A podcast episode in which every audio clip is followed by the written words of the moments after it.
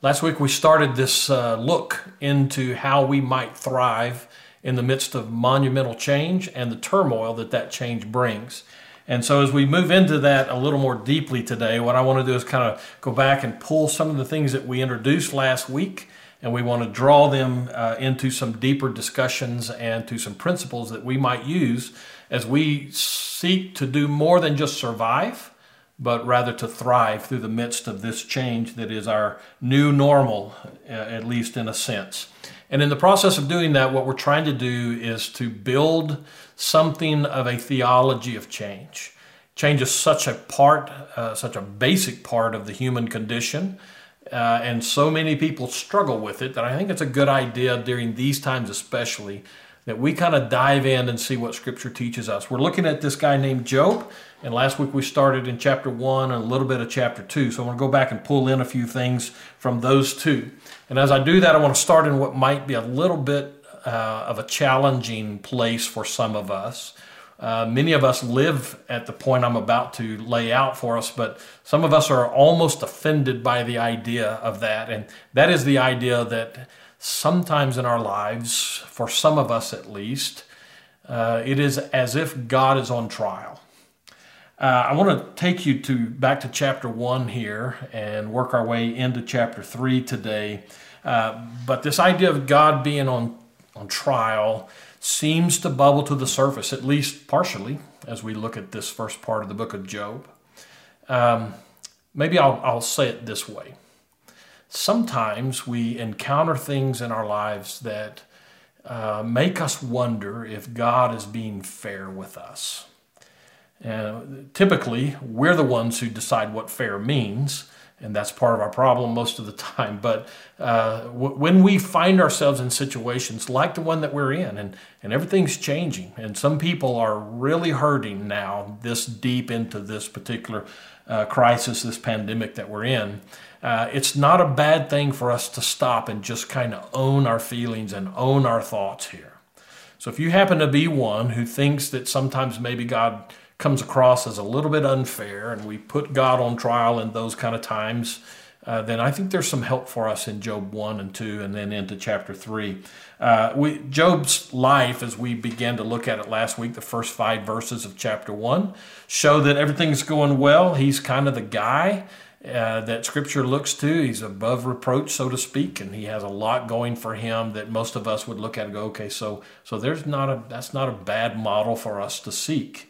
But then this change comes, and in that change, we find something of that trigger towards questioning whether God might be fair or not. Look at chapter 1, verse 12 of the book of Job, and it says this, "And the Lord said to Satan, Behold, all that he has," that's Job, "all that he has is in your hand. Only against him do not stretch out your hand." So, it says, Satan went out from the presence of the Lord. It almost sounds like God is setting Job up. We jump down to chapter 2, verses 6 and 7, and that God on trial bubbles to the surface again. And chapter 2, verse 6, "And the Lord said to Satan, Behold, he is in your hand, only spare his life. So Satan went out from the presence of the Lord and struck Job with loathsome sores from the sole of his foot to the crown of his head." And those two things come together, I think, and begin to lay that foundation for some people to look at what happens to them and with a tip of the hat to the sovereignty of God say, well, then God's not being fair with me by putting me in this circumstance. I know in our world today that that's going on, that there are people who are looking at this and God seems to be the culprit behind all of it. So maybe just ask that question. Does God care what's going on now? For those who are in an industry that has been wrecked by the isolation and the quarantine process that we've had to go through, how might they be seeing God through all of this? It's not a bad question. It threatens a lot of Christians because we think we have to protect God somehow.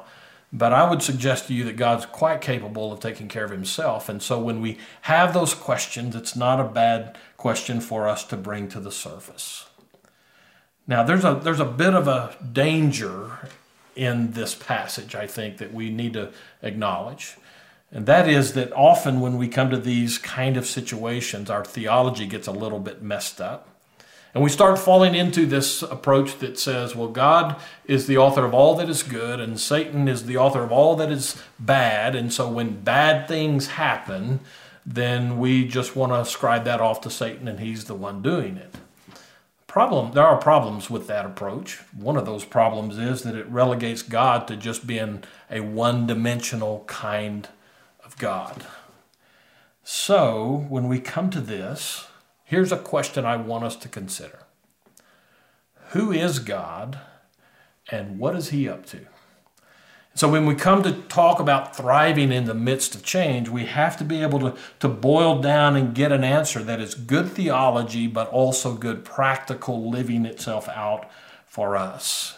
Be careful in this that you don't fall victim to what I call situational focus. And that is that focus that takes our eyes off of God and puts it down into the situation, and then suddenly we make the situation bigger than what it really is, and maybe better said, we make it bigger than God even, and somehow relegate God to some kind of status where he's just able to watch what's going on but not do anything about it. In other words, we come and ask this question, not just in this time of change, but in any time of change in your life. You should stop and ask the question, where's God in this situation? That pushes us into a couple of principles, and I've got a series of principles and a corollary here that I want to throw out, and then we'll come back and fill it out as we go through today. But here's the first principle for us. Many of you have heard me say this before, but this is the time that this principle seems to matter the most. Here's that principle. God is more concerned about your growth and development than he is in your comfort. That in itself causes some people to just kind of back up and kind of dig in, put the brakes on, and say, well, hold on, if God doesn't want me to be comfortable, I'm not sure that I want to follow him. That's God on trial. That's that point of reference that seems to question whether God is really trustworthy or not. However we process it, the principle is true. God is more concerned about your spiritual growth and development than he is in your comfort. Job needed to know that. As we open up with Job here, and we're in chapter 1 now, verses 20 and 21, we find that Job has this incredible depth about who God is and what his relationship is with him. But Job needed to go beyond the I'm blessed by God, that's the first 5 verses, to get to the point in the last chapter, as we saw last week, where he says God is sovereign. I've experienced the problem enough to be able to settle into God as sovereign. Chapter 1, verses 20 and 21 give us a little bit of insight into where Job is at the beginning of this process. And then Job arose, and he tore his robe, and he shaved his head, and he fell on the ground and worshiped. Stop. He had just lost everything. The passage immediately before that, Job is told by one messenger after another that everything about his life had fallen apart. And it says, again, verse 20, that last part, he fell on the ground and he worshiped. How's your worship these days? On that personal level, just you and God, in spite of all the other stuff, the pressures as a parent working with your kids, how is your worship right now? That's an amazing statement for me. And the question then is, can you worship God, really worship God, when you feel like God's being unfair? Job's life, we should know, doesn't just start right here. Job has a long process of his life growing and building, and all of those pieces of who he has been come to bear on this moment. That points me to another principle, and that is that when you find yourself in a position like this, you have to know that everything that you've done and everything that you've gone through and everything that God's done to prove himself to you comes to bear on this moment. So part of what you do is you look backward and you draw from what you know about God and the crisis itself, the change that that crisis brings is not bigger than God. It's not bigger than the moment. It's just another step in his growth and development process for you. The corollary for that is that you also have to handle this situation in order to be prepared for the next one. God is always at work with us, moving us and taking us through these times of change. So, with that in mind, let me just ask you a couple of questions. Where is God in this? And with Job's life, is God really setting him up? I would say yes. God is setting Job up, not for failure and not necessarily for pain. He's setting him up for growth.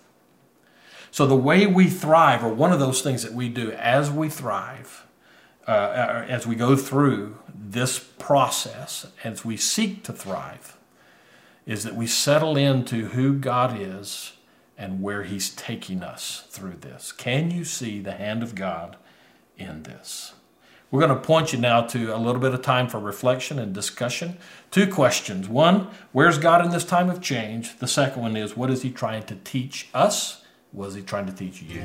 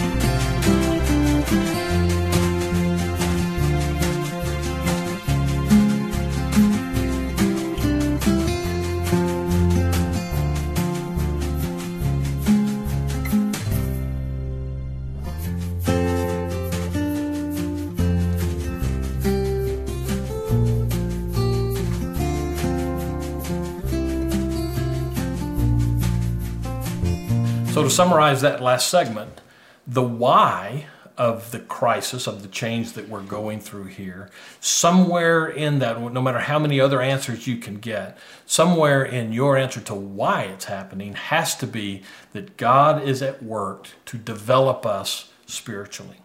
And once we get to that point, then that opens the door for us to begin to evaluate how we respond to it.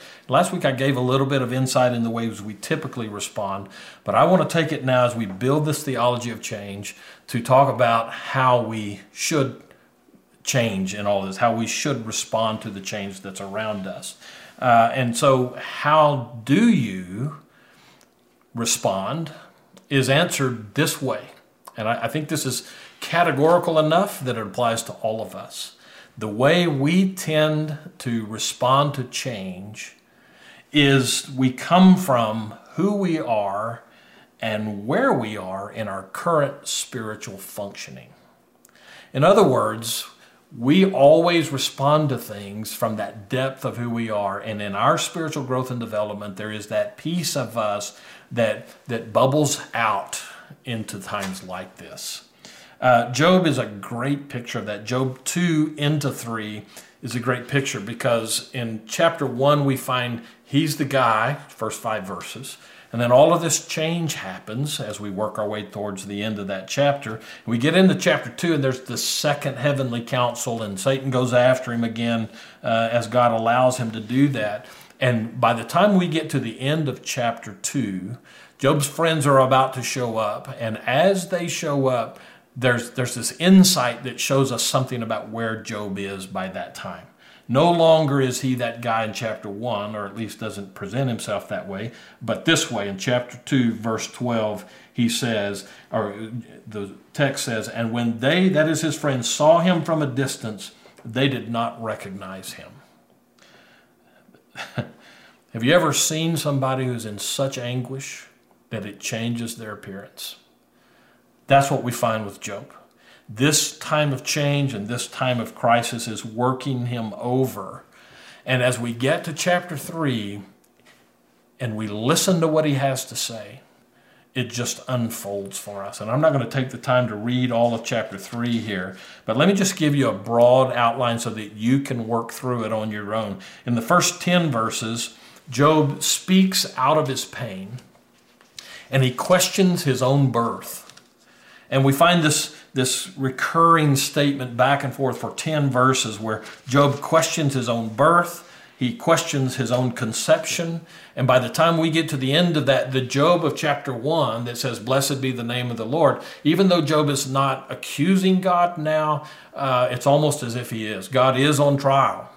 And Job is saying, it would have been better if I had not ever been born. And then verses 11 through 26 take us even further with these searching questions that he lays out. The summary of that whole thing is, Job's opinion is, it would be better if I was dead. There's a principle that I want us to catch out of that. Pain has a way. And change, and the pain that comes from change, has a way of taking us to some really scary places. A number of years ago now, I suffered with an infection in my spine. And the pain that brought to me was inescapable. And it took me places spiritually that I did not want to go. It took me places physically and mentally that I did not want to go. I didn't even think I was capable of going to those places. Pain has a way of taking us and force-feeding us this dialogue that begins to question God. With that in mind, I want us to be careful these days because we're being force-fed change. And now we're deep enough into that change is bringing some pain with it. And there may well be pain as we go forward. So be aware and pay attention to your own emotions and to your self-talk, as you find with Job here in chapter 3. The question becomes, how will I respond to this? I would say that's a hard question. But hard questions deserve good answers. And good answers are not always easy to come by. So, as one of my professors used to say, you live with the question long enough to begin to get to truth. Job gets us to the truth of his own life. At the end of chapter 3, Verse 25, he says this, "For the thing that I fear comes upon me, and what I dread befalls me." The Hebrew language, if we translate it very literally here, he says, the thing or the fear that I feared is here. I don't know where you are and what your fears are. We're going to give you some time to discuss some of this now. We'll come back and pull it all together in our next segment. So here are the questions this time. In this time of monumental change, which fear or fears highlight your need for God's comfort? And then what does it look like to thrive in spite of those fears?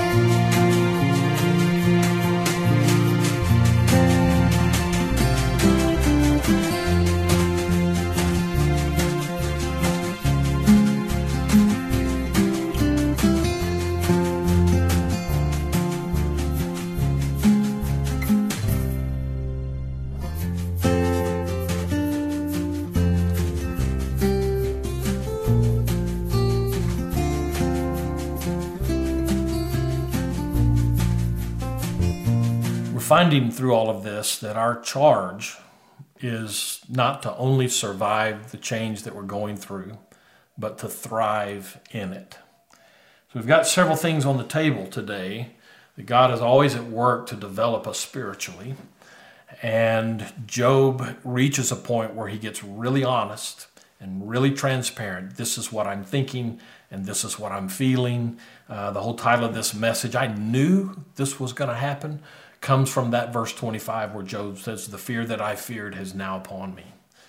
So what I want to do is try to bring this home and push it into your lap in a way that gives you something to work with as you seek to process the change of our lives, not just now, but going forward. That's the value of a theology of change. It gives us that point of truth to work from, biblically speaking. And I want to do that by going to some basic principles that come out of systems theory, and without going into all of what systems theory is, here's a few truths that come directly to bear on where we are here. The first one is that systems always seek a normal state. They seek stability. That's true in your life. we could take this virus as a point of reference. And when we have some kind of virus that's introduced into that, our body fights it because we have this normal that we're looking for. And that's true in all kinds of organizations. It's certainly true in church life. And that is that a church and an individual seeks to find that level of normal where everything is stable and we don't have to work so hard at living. When we get to that point of normal, it's just not a battle. I mean, although battles come, it's a time of peace and it's a place of peace. And to quote some of what the main theme of chapters 2 and 3 here for Job is, that we come to the point of rest. That's the system. That's what it shoots for, at least. The second part of that, though, is that when change is injected into that peaceful system, it always creates anxiety, and there is a reaction to that. The system seeks normal and stable. Something is interjected into that that causes it to go into shock, if you will, and there's anxiety there. And in doing so, then the system begins to fight it. And so we might say, well, how does a system fight that? And the answer is however it has to. It will do anything, the system will, to try to reach that point of stability that change destroys or at least challenges. So in a church context, I had a professor told us one time who talked about change in a church and the role that a lot of ministers carry. So if you're a young minister out there watching this, this is a great truth for you. And that is, every church has its own system. It has its own normal. It has that point of stability, and the church will fight to keep that. And so if a minister comes in or a group of people come in and start trying to change that, it creates this anxiety in the system. And that anxiety can cause real havoc for those people who are involved in it. The next level of that then is that that fight for normal in that system will continue to rage until some level of stability is reached. Either that stability is going to be what it was before that change was pushed in, or that point of stability will be a whole new normal. And I hear a lot of that coming out of discussions these days. So either it gets back to what it was, or it gets to some new level, and usually if it gets to that new level, it's only because there's a lot of bloodletting that goes on in the system. Or it can be anywhere in between, but the key is that the individuals in that system fight and finally have to settle on, okay, this is how we're going to do it, because whatever else is true, we're looking for stability and peace and all of those kind of things. True in organizations, true in organisms. That's how we tend to function. And so I would say for us now individually and as a church going through this, that our own level of anxiety is proportionate to our willingness to accept or embrace change. Let me say that again. Our own level of anxiety is directly proportionate to our ability and our willingness to embrace and accept change. One of the reasons we see this outcry in our society these days is because there is that group of our society who looks at what's going on in this pulling back and the isolation, the quarantine, and all of that stuff, and people are saying, let's get back to normal. And so there are protests that are happening. I'm not judging those. I'm just saying that's what's happening. The system is now fighting back to find that level of normal. And so let's go back to Job here, because there would be those who would say, based on what I've just walked through, would be those who would say that Job is not reacting to change, he's reacting to suffering. My suggestion is that for Job, the suffering is the change. The picture we have of him in chapter 1, especially the first 5 verses, and then his response to the initial suffering that's injected. Both of those show this guy who's kind of got it all together, spiritually and otherwise, it seems. But by the time we get deep into chapter 3, with that personal suffering now, that physical onslaught that he's suffering, Job is fighting against that. The suffering that came into his life is the change for him. And in that, it gives us some insight, I think, that is really helpful. Again, verse 25, let me actually read verses 24 through 26. It says, Job says, "For my sighing comes instead of my bread, and my groanings are poured out like water. For the thing that I fear comes upon me, and what I dread befalls me. I am not at ease, nor am I quiet. I have no rest, but trouble comes." That's a different picture of the guy who said in chapter 2, "Blessed be the name of the Lord." The suffering is the change for him. So what causes us to suffer? When change is the order of the day for us, why do we suffer with that? Why do we struggle with that so much? If we know that God is taking us somewhere through that change, why is it such a big deal for us? One of the things that I think fits this, and Job talks, or we find in Job a lot about fear, and that certainly is order of day for many of this day for many people in our society. I would suggest to you that we come back to that sin nature that we always fight. The loss of control triggers fear in us. When I'm not in charge of my environment, when I can't see to it that my home is safe, for instance, then I can have this fear that creeps in as I try to go to bed at night, that something or somebody might find their way in through a weak point. If I have this control over my personal life and seek to have this control over my kids, by the way, that's a recipe for disaster as a parent. But with all of those things that come, we recognize that fear begins to take on a lot of different objects. I fear for my sustainability of living. I fear for my health and those kind of things. They all come in. I fear lost relationships. Fear has a way of creeping into us in all corners of our lives. And fear left to itself, in other words, if we don't check fear, then it easily moves to despair. Chances are good that some of us watching today are in the grips of fear and despair. So what do we do? How do we thrive in the midst of that? Three very quick suggestions for you.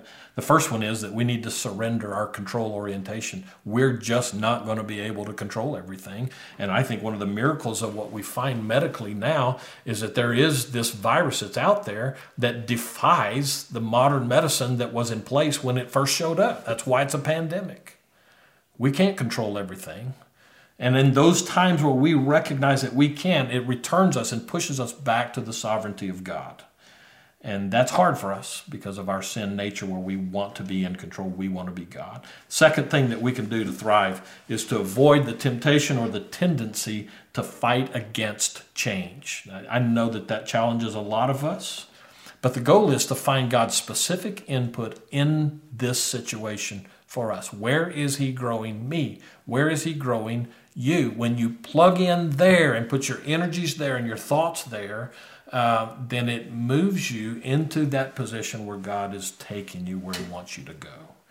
Which leads me to the third one, and that is, you need to call it what it is. This is a great insight from Job. End of chapter 2, those friends go and they don't say anything. Job doesn't say anything for 7 days, 7 nights. But Job eventually says, I have something to say. So call it what it is. And those people that are in your life, work with them, talk with them, and make sure that there are those people in your life who can take you where you need to go with the Lord through all of this. We can thrive. We can do more than survive in this, but the only way is when we settle into the sovereignty of God and where he is taking us in this. God bless you. Hope you have a great week.